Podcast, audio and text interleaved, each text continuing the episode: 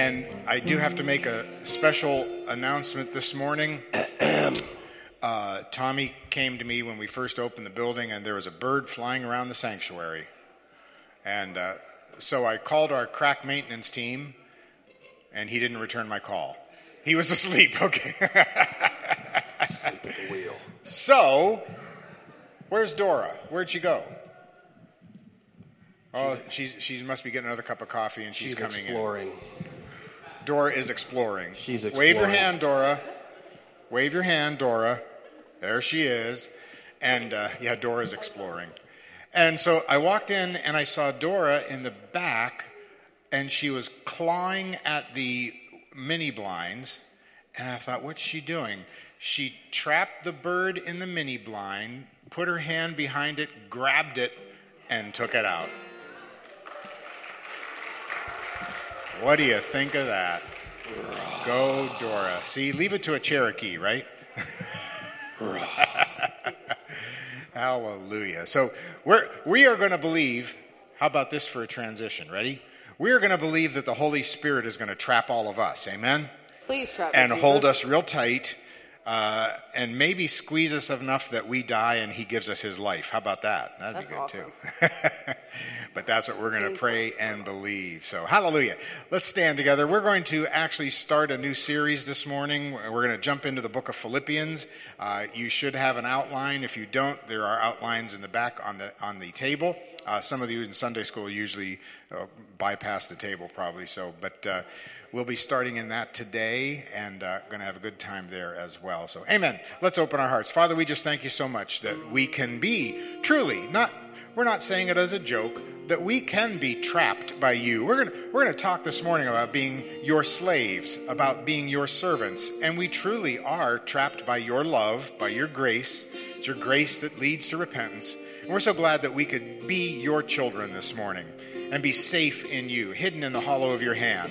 We thank you, Father, for doing that with us this morning. We ask you to touch everyone this morning. Bless those that are sick. Bless those that are struggling. We have a couple, a few in the hospital, one coming out, and we know that, Father, you're going to be the healer for all of us. We thank you and we praise you. We give this entire service to you in Jesus' name. Amen and amen. Hallelujah. God bless you as you worship. Higher than the mountains that I face. Stronger than the power of the grave. Constant in the trial and the change. This one thing remains. This one thing remains. It's your love, oh, your love never fails, it never gives up, never runs out on me. Yeah, your love never fails, it never gives up, never runs out on me. Yeah, your love never fails, it never gives up, never runs out on me. It's your love. and on and on and on and on and on and on it goes. It and satisfies my soul. And I never ever have to be afraid. Cause this one thing remains. This one thing remains. It's your love. Oh, your love never fails and never gives up, never runs out fails and never gives up, and never runs out on me. Yeah, your love never fails, it never gives up, never runs out on me. It's your love in death and in life, and in death, in life, I'm confident and covered by the power of your great love.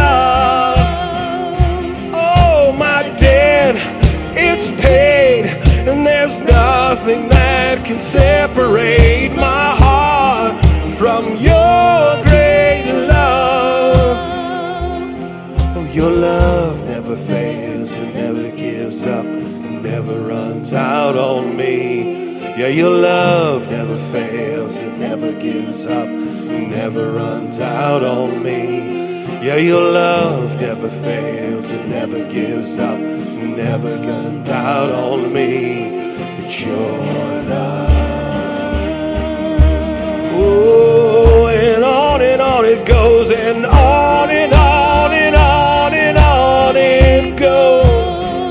Oh, it overwhelms and satisfies my soul. Yes, it does. And I never ever have to be afraid. Cause this one thing It's your love. Oh, your love never fails. It never gives up. Never runs out on me. Yeah, your love never fails. It never gives up.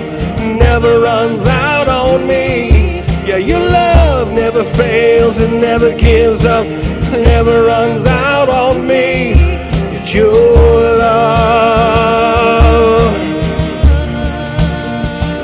and it's your love.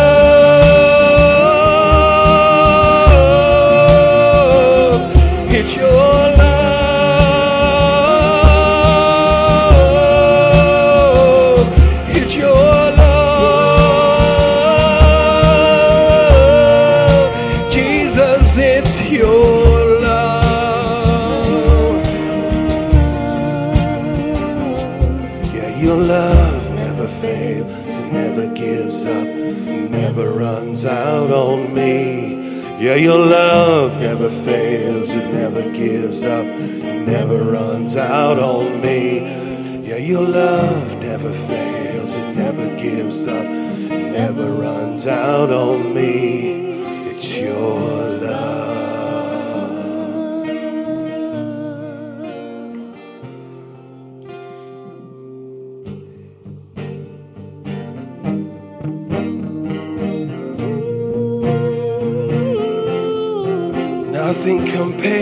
to you.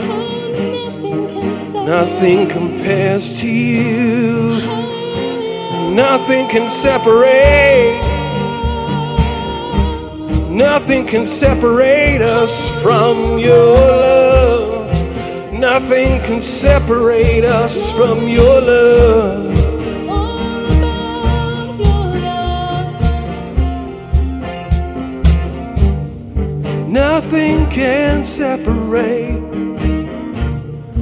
Even if I ran away, your love never fails.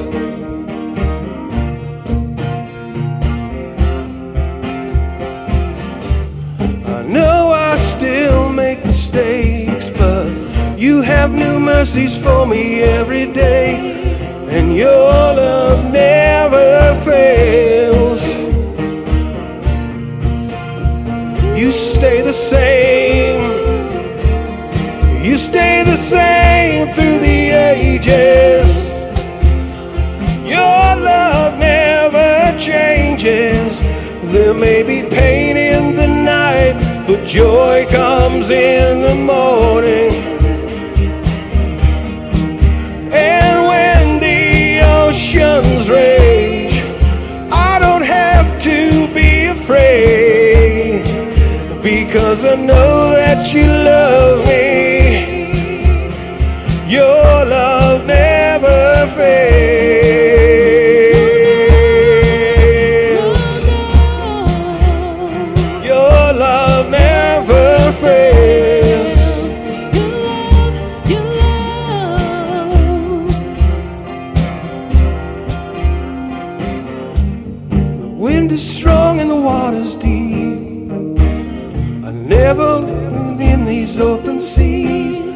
Your love never fails.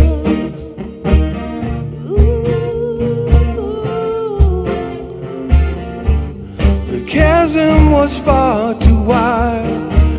I never thought I'd reach the other side. Your love never fails. You stay the same. You stay the same through the ages. Your love never changes. There may be pain in the night, but joy comes in the morning.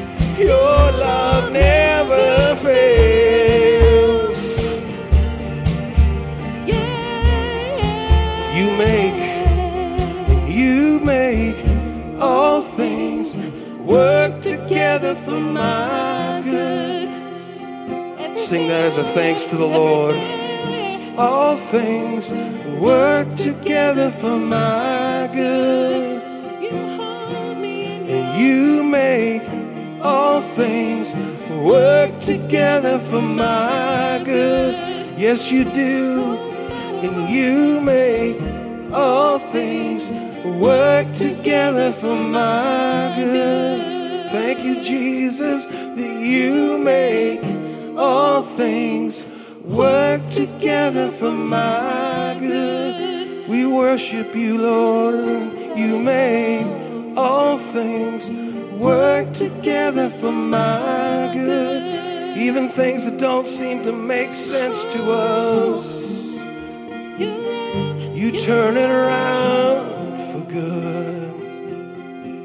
Even things that seem out of time to us, you work for our good.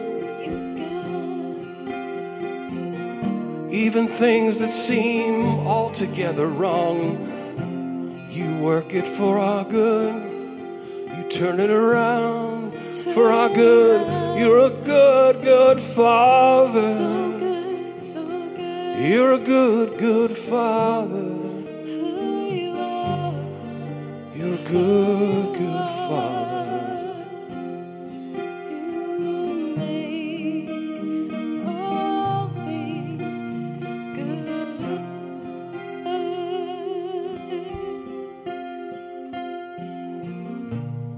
And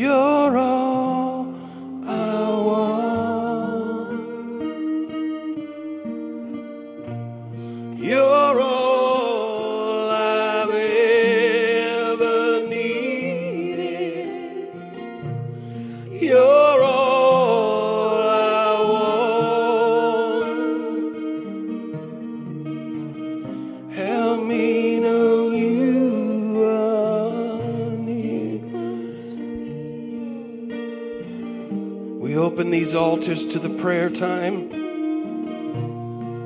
If the leaders would come, anyone that needs prayer for anything, big or small, He knows, He knows what's on your heart, even before you ask. But when two or more come together in His name, in agreement with the Lord Jesus, it is done. It is done. But maybe you just want to come and just spend time with Him, with some brothers and sisters to help you stand tall. You're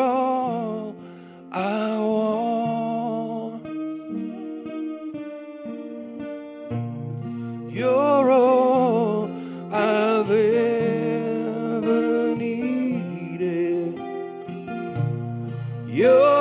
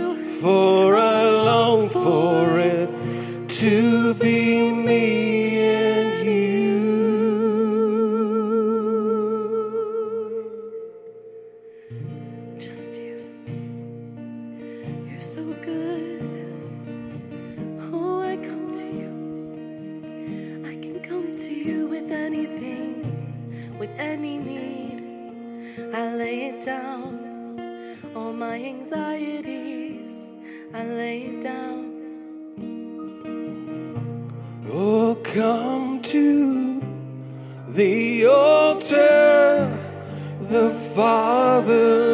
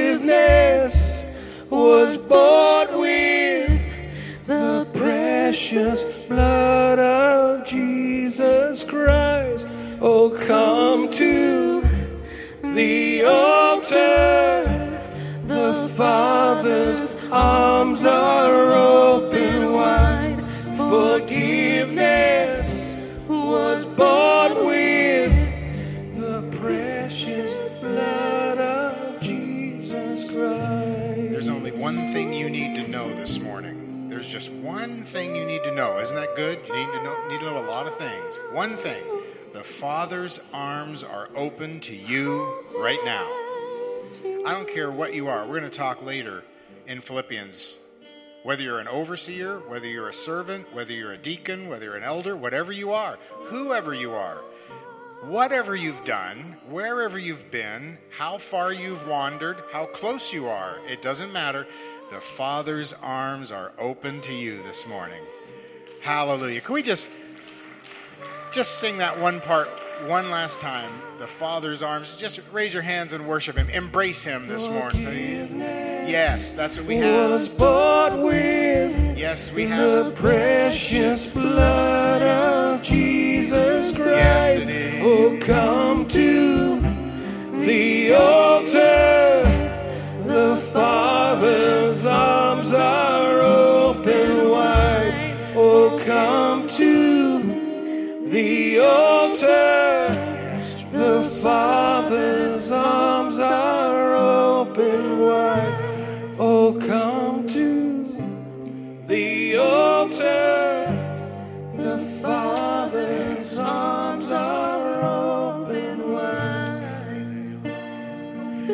reminded in the Word where it says that we have not come to a mountain of smoke and fire, but we've come to a holy mountain, Mount Zion. We've not come to a physical altar, we come to a spiritual altar in the heavenlies.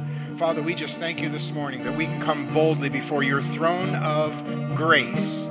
That throne where your arms are still open wide. Jesus, you're still your arms are still spread just like on the cross, you're still welcoming all of us. Sinner, saint, it doesn't matter. You're welcoming all of us to that throne of grace. So whatever we need this morning, we come with that with that grace in mind. That Father, we we might need forgiveness of sins this morning. We might need a cleansing of our hearts and spirits. We come to you, Father, to receive from you. We thank you for that. We want to lift up several that are still struggling. Remember Bev overcoming. Hallelujah. We remember uh, uh, last evening, um, Frank Moorhead had some irregular heartbeats, went to the doctor, went to the hospital, is, Lord willing, getting out this morning. We thank you, Father, for taking care of that heart right now. Already, he said the heart's come back into rhythm by Saturday evening. They just want to watch. So we thank you for healing right now in his body. We thank you for that touch in whatever the need might be this morning financially, spiritually, physically, emotionally. Want to keep remembering uh, Ryan as well. Continue to touch his body. We thank you that you're the God that heals, the God that delivers, and the God that still has open arms. Open arms, open heart, the Father's love. We thank you for that this morning. We're going to praise you as we stand at your altar. In Jesus' name, amen and amen. Hallelujah. Everybody give him one last praise. Could you do that? Hallelujah, Lord. Hallelujah. And how many are glad that tomorrow morning you could be at the altar again, right? Tonight you could be there, tomorrow morning you could be there, all week long you can be at the altar. Praise his name. Praise his name. Thank you. You may be seated in his presence. Hallelujah. Hallelujah. What a wonderful, wonderful God we serve. I mean, just think about that fact. Uh, every Muslim will tell you uh, that Allah is a God of love, but they do not know, they do not know if they're going to be accepted by Him until they get there. Is that the most depressing thing you've ever heard? That you could work all your life spiritually, do everything you think you can do, and you still don't know until you step into His presence. How many know that that's a forever settled fact for us? We know we're already accepted in the beloved. Hallelujah and we can go to him. Praise his name. That's such wonderful news that it makes us want to take an offering. Amen? Ushers, if you'll come. Praise his name.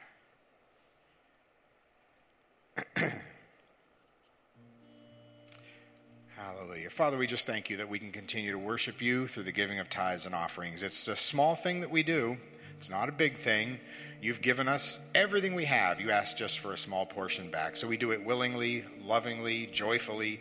Uh, we give back to you. And we know you're going to take this offering, bless it, multiply it, use it for the furtherance of your kingdom. And we're going to praise you because we ask it in Jesus' name. Amen and amen. Hallelujah. God bless you as you give. And after that, kids, you may be dismissed to your time.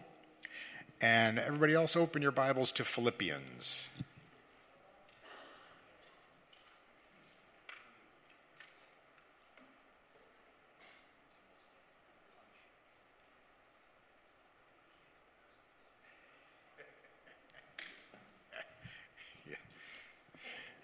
Pastor Steve says that almost sounds like punishment.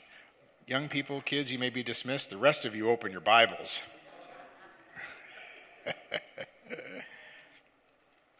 Hallelujah. Philippians. Philippians. Um, hopefully, you grabbed an outline from the table out back. And for those of you uh, who don't know what we're doing, we went through Ephesians and now we're going to go through Philippians. Um, we will probably, uh, someone said, uh, So is this the outline for today? and I laughed and said, You don't know us very well. Uh, we will be just touching on the first couple verses. That's the master outline for the entire book. And uh, we all know having an outline for Scripture is very scriptural because the word very clearly says in the book of Proverbs, He that findeth an outline findeth a good thing. It might say wife there, I don't know, but you know. but this just helps us fix our thoughts. We'll, we'll stick as close to that as we can, and uh, it'll take us, I'm sure, several months to get through this wonderful book. I, I was thinking of doing something a bit different, but um, I was actually thinking about the book of James as well. But you know what? Uh, the the book of Philippians is called the book of joy. I don't know. I think we need some joy right now, right? We need, we need a joyful summer, so we're going to talk about joy. And I will be showing a video just in a moment uh, because we do need to talk about whenever we start a book like this, we did it for Ephesians and we'll do it for Philippians and whatever else. We always want to talk about some of the preliminaries very quickly the history, uh, introduction to the book, and things like that. One of the greatest misunderstandings that we have when approaching Scripture is understanding context. It's one of the greatest difficulties we have. Many believers believe that every book in the Bible was written only for them in their lifetime. So, you know, Malachi was written for 2022, or Jeremiah was written for David Verzilli in 1980. And, and that's unfortunately not true. I hate to burst your bubble, but God did not write the Bible about you, He wrote the Bible for you. And so we need to understand context. That's why you cannot interpret Isaiah the same way you would interpret Philippians. You can't interpret Genesis the same way you would interpret Jude. It's, it's different. We have to understand context. Uh, we understand from 1 Corinthians 10th chapter, Paul said, Now, all these things happened to them, that is, Bible characters, as examples, as they were written for our admonition, upon whom is coming the end of the age. So uh, they're written for us, and that's why I've always said, How many are glad you're not a Bible character? I just I did. I would not want to be David and have all my dirty laundry uh, exposed to the world for three thousand years. Uh, so, uh, thank the Lord we have them as examples. Uh, so, we're going to take just a few minutes and we're going to look at the background of Philippi the place to whom this letter was written and the people, know a bit more about the people, the reason, the church. And much like Ephesians, when you understand, if you remember when we did Ephesians, you understand that we suddenly discovered as we looked at the history, there was a thing called the Temple Diana. And there were all sorts of things like prostitution and things going on in that temple, and it was coming into the church. Uh, remember, they had open air brothels that were right next to the Walmart. So when you'd go shopping with the kids, you'd have to walk by the prostitutes plying their trade. Or when you got to the entrance of the Walmart, uh, there was a big uh, bowl there with incense burning in it. And if you wanted to shop at Giant Eagle or Walmart, you had to pay homage and worship the Caesar by putting money into that. So you, if you didn't pay the tax, you didn't eat. Sort of sounds a lot like other things we read in Scripture, antichrists and things like that. So, uh, nothing new. The devil has nothing new. So, that sort of colors the entire thing. So, uh, we have a, a quick three minute video here, I believe it is. Uh, I apologize. I believe the guy that's doing it is maybe Australian or British, so you're going to have to listen very closely.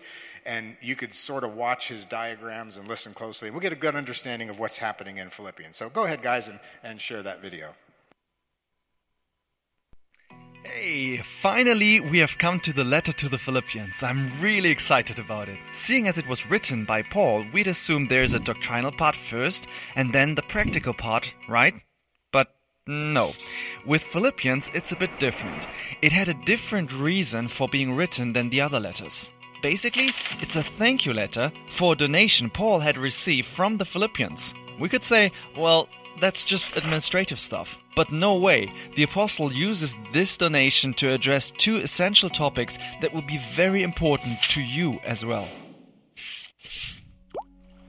Okay, so Philippians is a really relaxed letter if you compare it with 1 Corinthians, for example, where the apostle had to confront moral evil. In other words, there were sexual problems, etc. Or compared to Colossians, where it was about intellectual evil, philosophy, etc. Or even more blatantly, the epistle to the Galatians, where the apostle had to put his foot down because there were false doctrines circulating. But with the Philippians, everything was actually in order.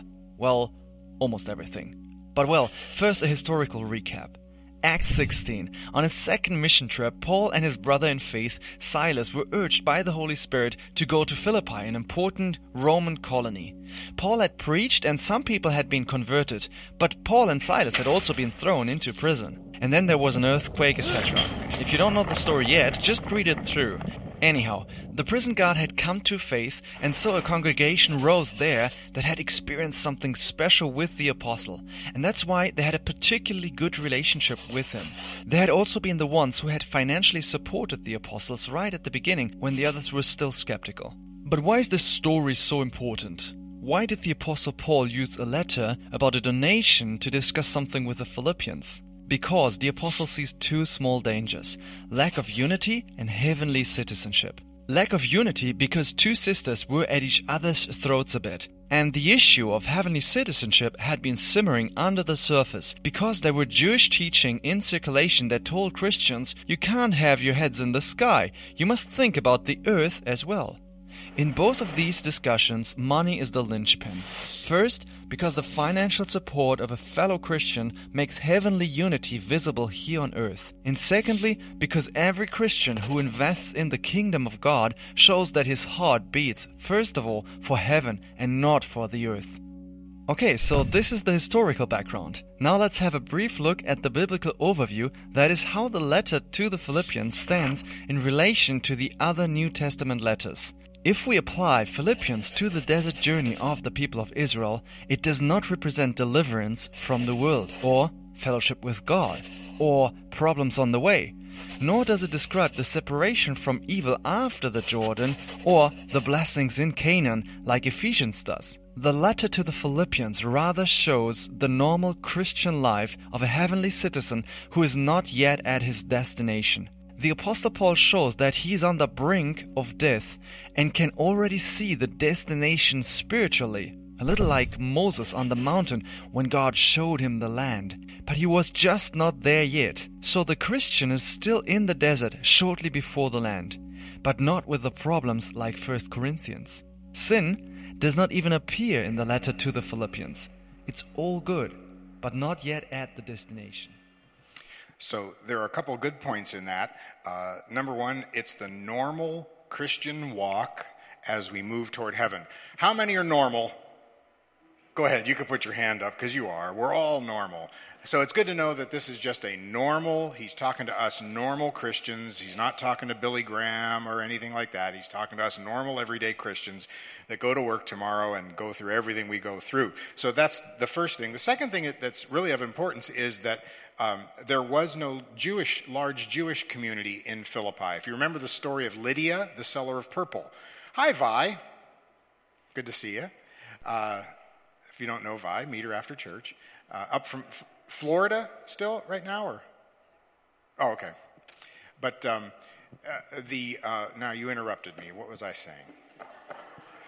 the Jewish people. Uh, if you remember the story of Lydia, the seller of purple, Paul went there. There was no synagogue because there were not enough Jews. To, you had to have a certain number of men to form a synagogue in those days. So there was no Jewish synagogue. So when Lydia got saved down by the river where Paul was teaching, he went to her home and stayed with her and had a house church there as well. So what was happening was there was no Jewish population. So the legalizers, the Jewish legalizers that were going around telling everybody that you had to be circumcised in order to be a Christian, you had to follow the Old Testament law, they descended on Philippi because they said, hey, wait a minute, all these Greeks and Romans are getting saved. We can't have them get saved without being a Jew first. And so Paul had to write about that. So, very interesting background to this wonderful book, but the bottom line is it's all about all about joy. And one final point to remember, this is part of what are called the prison epistles. So the apostle Paul was writing these epistles from uh, his house arrest in Rome. So he was under arrest, and he was writing this to Galatians, Ephesians, Philippians, uh, and Colossians. And the theme of this book, as I mentioned, is joy and thanksgiving. So that just says something to me uh, about our brother Paul and all those that I know are in persecution right now. Under house arrest, but yet filled with joy. Isn't that something? Awaiting your trial, but yet filled with happiness. Isn't that wonderful? Waiting to be killed by Rome, yet still filled with thanksgiving and joy. That's, that's probably a sermon for all of us right there, right? That's, that's an amazing thing from our, our beloved brother. So let's just read the first few verses, couple of verses, and that's really all we're going to talk about. We're actually going to just talk about the first verse today and probably jump into the second verse uh, and further uh, next week. So we f- want to first talk about Paul's report. That is the report that he gives us of what is happening in his life through this whole first chapter. And he begins by saying, Paul and Timothy bondservants of Jesus Christ, to all the saints in Christ Jesus who are in Philippi, with the bishops and the deacons, grace to you and peace from God our Father and the Lord Jesus Christ. So let's look first of all, just a couple of quick points. Let's look first of all, to whom is Paul writing? And I'm going to include in this list, I'm going to include Paul and Timothy as well because they give their own designation. And there are actually four designations. He says there are bondservants, saints, overseers, and deacons, or bishops and deacons. And I want to change those without getting into a big discussion of, of the Greek. I want to just change those because those are sort of like Bible words, bishops and deacons and things. I'd like to change those to the actual Greek meaning of each word, and that is four categories. Number one, slaves. Paul and Timothy called themselves slaves. That's basically what, what bondservant means. It's a willing slave. So, slaves, saints are really separate people. Separate people. So, slaves, separate people, overseers, that's what a bishop is, an overseer, and finally, servants, because that's what deacons are servants. So we have four categories of people slaves, separate people, overseers, and servants. The main point of what I th- want to get across to you today as we discuss these categories is we are all one. There are not two bodies, there are not four bodies, there are not, we are all one in Jesus. And Paul is saying here, Paul and Timothy, the ones that are the big shots, quote unquote, to all those saints, to all the bishops, to all the deacons, grace to everybody, peace to everybody. We're all together. We're all in this battle together, and that's a wonderful thing to know. And the, the reason that I say that we are all in one is really because we all share these same designations. If you're a bishop, you're still a slave, right? If you're a deacon, you're still a servant. Uh, if you're a servant, you can be an overseer. It, it doesn't matter. We're, we're all, and all of us are separate from the world. We have been separated to his, to his work. So we all know that, uh, let's start first with, with uh, servants. First of all, we are bond servants or slaves to Jesus. We have willingly chosen to submit ourselves to his lordship. That means we are slaves to him. We all know that you're going to be uh, either a slave to the world or you're going to be a slave to Christ. There's only two choices, there's nothing in between. Uh, we, we've known that for a long time. Uh, remember Paul in Romans. We talked about this a couple weeks ago. Romans, the seventh chapter. Uh, uh, he, uh, in the entire book of Romans, he uses the word flesh 21 times, the most amount of times that he uses the word flesh.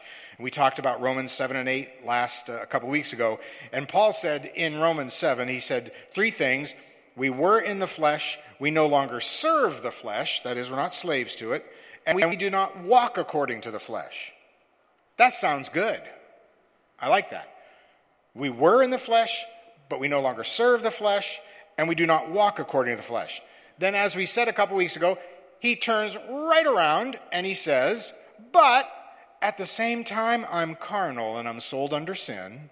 And the evil that I do, verse 20 of the seventh chapter, the evil that I do is because of the sin that dwells in me. Okay, now wait a minute. That's, as we said, that's confusing. Then he finishes it by saying, So then, with the mind I serve the law of God, but with the flesh I serve the law of sin. Wow, that's confusing. That's confusing. So you say, well, what is he saying? And this is what we said back then. The confusion can be summed up in a simple phrase I used to be a slave to sin and had no choice, but now because of Christ, I am a slave to him and I do have a choice. I know that that nature is still in me, but I do have a choice. As a, as a matter of fact, Paul says in Romans, the seventh chapter, I was sold in sin sold into it by nature of Adam's sin. So, yes, in my flesh, that sold nature is still there in my flesh. But, oh, thank God for 1 Corinthians, the sixth chapter, we have been bought with a price. Therefore, glorify God in your body and your spirit, which now belong to God, Paul says.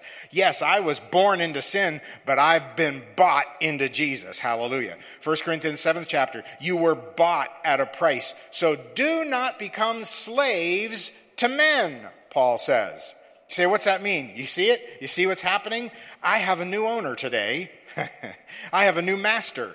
I have a new job description. I have a new dwelling place. I have a new kingdom. I have a new authority in my life. My former owner used to steal from me. My current owner gives me blessings pressed down, shaken together, and running over. My former owner used to try to kill me all the time, but now my owner now has life in him, and he gives that life to me more abundant and more free than ever. My former owner used to destroy all I had. He came but to steal, kill, and destroy in my life. But this owner that I have now restores what the cankerworm has eaten. He restores what the swarming locust has taken. He restores what's been lost and brings it back 30, 60, and 100 fold in my life. My former owner used to drag me down to death, but my current owner raises me from the dead, crowns me with life, seats me on the throne with him, puts all principality and power underneath my feet.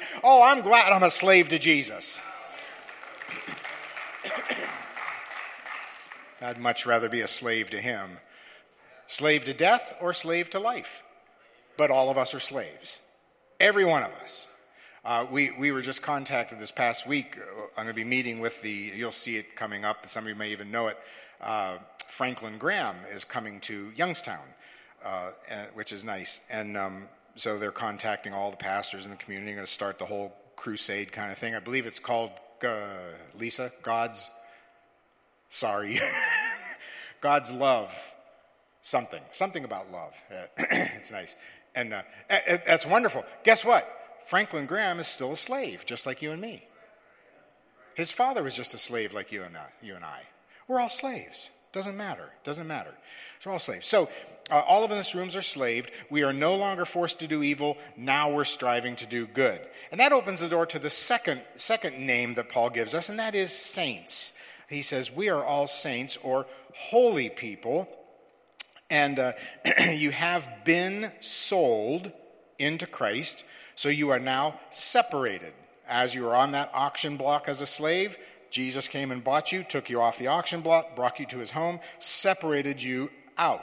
So that means we are separated from the world. We are separated from the world. We may look like we're still in the world, we may dress like we're in the world. We may eat at the same restaurants. We may drive the same cars. Everything is, could be all the same. But we are separate from them. That's what it means to be holy. You have willingly separated yourself to be part of a new kingdom. You have willingly separated yourself to be a fellowship of believers. And you might not even like each other. Oh, I thought there'd be a big amen on that one. But... No, it's true. I mean, we've said that before. We're not called to like each other, we're called to love each other. Right? And uh, that person at work that you don't like tomorrow, you, you can just leave that person, but not in the body. We work together, we love one another. So we're willingly coming together as slaves. You have willingly separated yourself to follow him. You've willingly separated yourself to read the word, to, st- to spend time in prayer, to follow his precepts, to listen to the concepts of Jesus and follow him. There was a time in your life you would never think about turning the other cheek. Right? What's that old story about the guy that. Uh, was somewhere and he was a Christian and somebody was making fun of him and got into a, a little altercation and the guy slapped the Christian. And so the Christian just the Christian guy just stood there and he waited. And the guy slapped him again on the other side. He says, Because your Bible says turn the other cheek. And he says, Yes, it does. So he slapped him on the other side. And right after that, the Christian guy punched him and decked him. And he said, Bible doesn't say where the third one's coming from.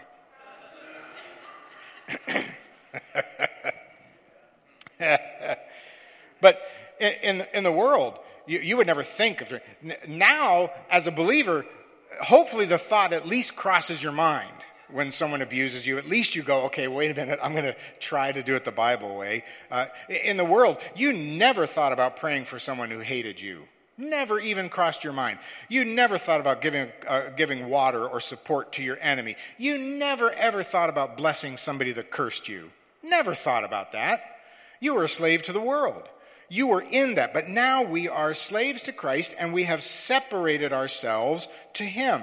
We've separated from our flesh, from our desires, from our ideas, from our own concepts. We used to be in the way of the world. Now we're separated to the way of the cross. And we readily submit ourselves one to another. We readily submit ourselves to the body. We readily submit ourselves to other brothers and sisters. And, and that was one of the reasons when we get to the fourth chapter the girls he were ta- that he was talking about, Euodia and Syntyche, and, and that's the reason that he had to address them because, in essence, girls stop acting like the world. They, they fuss and, and fight each other in the world, not here. There's, there's no reason for that. There's no reason for that. Now, are we successful every time? Of course not. Of course not. Our flesh grates at us every day. But our goal is to be slaves and to be separate. And, and I have a long time ago changed my definition of holiness because, you know, I, I was raised, no, no offense to my mother, but you know what old holiness people were like. there were some very good things about that, and we do need to bring some of that back. Uh, I, I, agree. Uh, wow, it's really quiet in here all of a sudden. I but if you adhere to a deep holiness like that, sometimes it can become a fake holiness. I hate to say that. It can just become deeds and actions. It happened to the Pharisees, it can happen to us. Now, I'm not saying that we should just let everything go. No, no, no. But I'm saying we need to be very careful. And what has helped me in understanding what holiness is in my own life is Am, it's the simple question that you ask every day Lord, am I staying separate from the world? Am I staying separate from the world? Can I, let me, let me tattle on someone, and I didn't even ask her if I could do it, Lisa. She's a big girl, so I can tattle on her. She was talking to Pastor Ron and myself, uh, and she was saying she loves pinball machines, right? loves pinball machines. I don't, I don't know. Okay, good. and she said there was a convention, a pinball convention. There were 2,000 pinballs there, pinball machines there. And she said, I wanted to go so bad, but they were serving booze, wine, and craft beers. And she says, I just didn't want to go there because of that. Now, that could be a matter of conscience, and I'm not, I'm not saying anything as that's her conscience. But go. you don't have to drink, just go. You know? So we can still be. Am I making you mad, Lisa? No. Not yet. Wait till she's back in the office. No. We can still be separate, but yet be in it, right? We, we can still be separate. I can still maintain my separation as a believer in the thing, but not partake of the thing. So if you like pinball machines, next time it comes around, go see the pinball machines. I can still go. Oh, no, I can't because Frank Walker said no. Still go to Sturgis for the, for the motorcycles. Some people can. Frank says, no, I'm not going to. we can still be in this world, but not of this world. We can be in this world and be separate from this world. And to be honest, when it comes to holiness, then that's the kicker. What I can separate myself from, you might not be able to. And what you can separate yourself from, I might go, whoa. What you could be into, I might say, oh, I don't think I could do that as a Christian. But I can't see it in Scripture that it says no. But I don't know if I. So all of us need to separate ourselves, however, the Holy Spirit. Because remember, you're a slave, you're a slave, I'm a slave. So every morning, this slave needs to get up and say, How do you want me to live separately today, Father? And, and I'll do it the way you tell me to do it. And, and next, next, uh, next couple ones, and we'll, we'll, just close with these very quickly. Next one are, are we are uh, overseers overseers. Now, of course, he's speaking here to, to bishops, to pastors, to leaders, but it's interesting, a couple of things about this, that he does not use the word poemos in the Greek, which is shepherd. He uses the word overseer. I, I really, I, I submit to you that yes, there are overseers that he's addressing, but also I submit to you that in some way or another, every one of us is, was, or will be an overseer of some sort. We will be. He's speaking to leaders, but at some point in our lives, don't we all oversee something? Sure, we oversee something spiritual in our lives. We, we, we do. Uh, you, you, need to be prepared in our, in our lives all the time to oversee something. If you're helping out with a small group, some of the small groups we're doing here, uh, if you're helping out, you're overseeing. If, if you help out in the nursery or, or the kids program, you're overseeing children. And you need to act like a slave, right?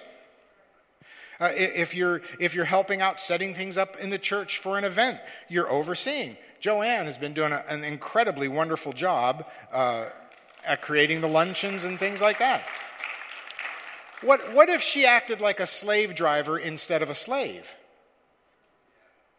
It wouldn't go over too well, would it? So remember, we're all slaves, but we're all overseeing. If you take a new believer under your wing and begin to coach them and minister to them, you're now an overseer. You're raising a baby, right? You're going to get calls at all hours of the day. What's the Bible mean about this? What's that mean? Why do they do that in church? Why does the pastor look like that? you may become a deacon. You're overseeing.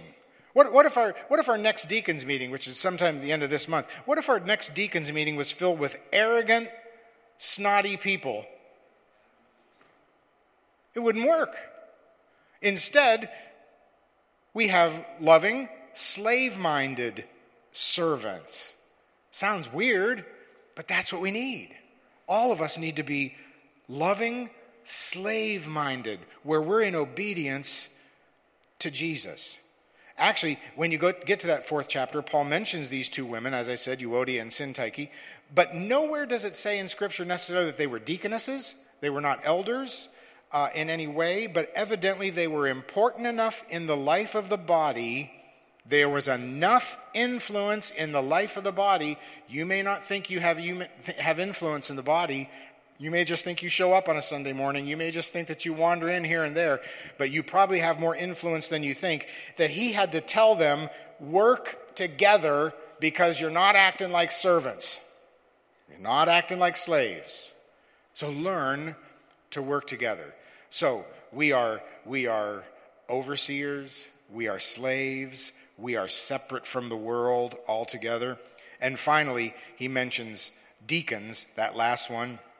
And that word there is servant or minister. If you compare, the easiest way to understand is if you compare the body of Christ to a modern organization, to a government uh, office, to a business, something like that, when humans create something, we always create it in a hierarchy, don't we? We create it in a power structure. We got the president and the vice president, we got this group, we got that, we've got this committee overseeing that, and we always create this thing, and the CEO does this to the COO and the CFO and all the other O's, and we create this structure as human beings and we adhere to it. That's not the way it is here, folks. Not the way it is. We have one head, and his name is Jesus. He's the head of the church, the Bible says. And the body fit together underneath him functions however he wants us to function. At any moment, anyone can say anything to me, and I could say it to them. I've always said it before, even in a big organization like uh, Southern Baptist Convention or the Assemblies of God or whatever, the general overseer has one vote just like everybody else. One vote. Nothing special. The leader in the world is certainly not somebody who girds himself with a loincloth and washes the feet of the servants. Doesn't do that.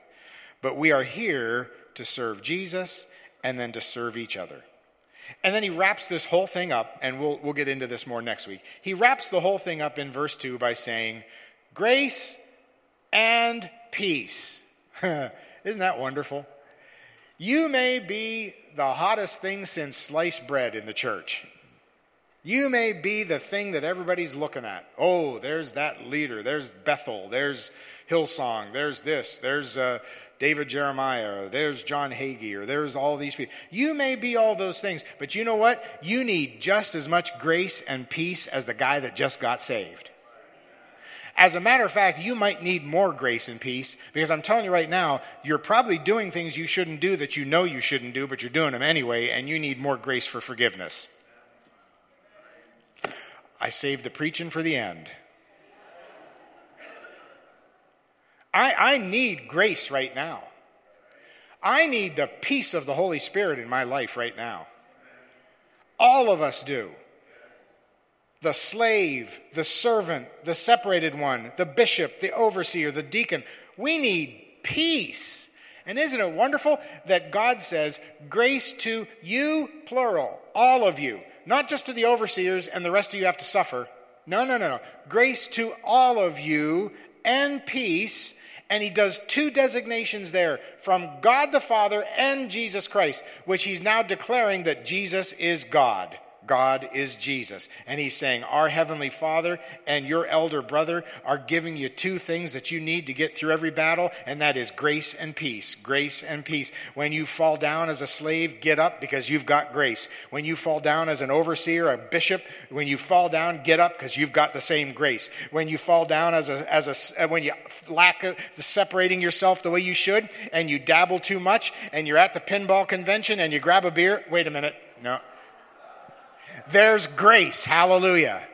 No matter where you're at, there's grace and there is peace every moment of the day. I'm glad that's the God I serve.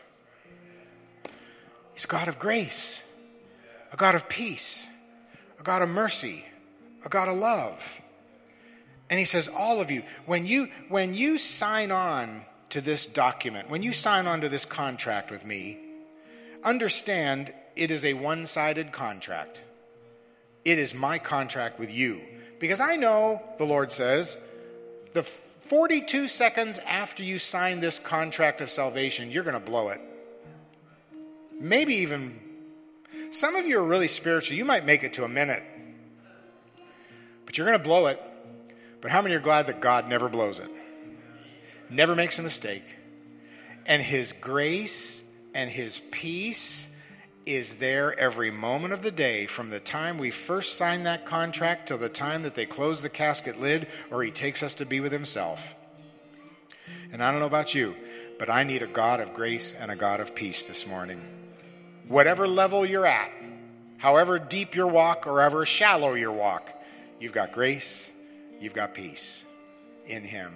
Let's just bow our heads. Father, I just thank you so much for just the opening of this wonderful book, this book of joy, because that, that gives me joy this morning to know that I have unlimited favor with you. I have unlimited grace and mercy with you. That I try my best to live a separated life. But because of this law of sin inside me, as Paul said, I do fail. But when I fail, when I mess up, I fess up. And you're right there again with the same grace and the same mercy. You're there with the same instruction. You're the same loving Father that will, that will chasten us, that will love us, but you're there with the grace and mercy. And when I'm older, when I'm younger, it doesn't matter. Your grace is there. A person that just accepts you as Savior, same grace, same peace, same mercy, same love. That's the kind of master that I want. I want to be a slave, a bond slave to that master. I want to willingly sign that document to say, Yes, I belong to you because that's the kind of God I want. That's the kind of loving Father I want in my life. So we thank you for that.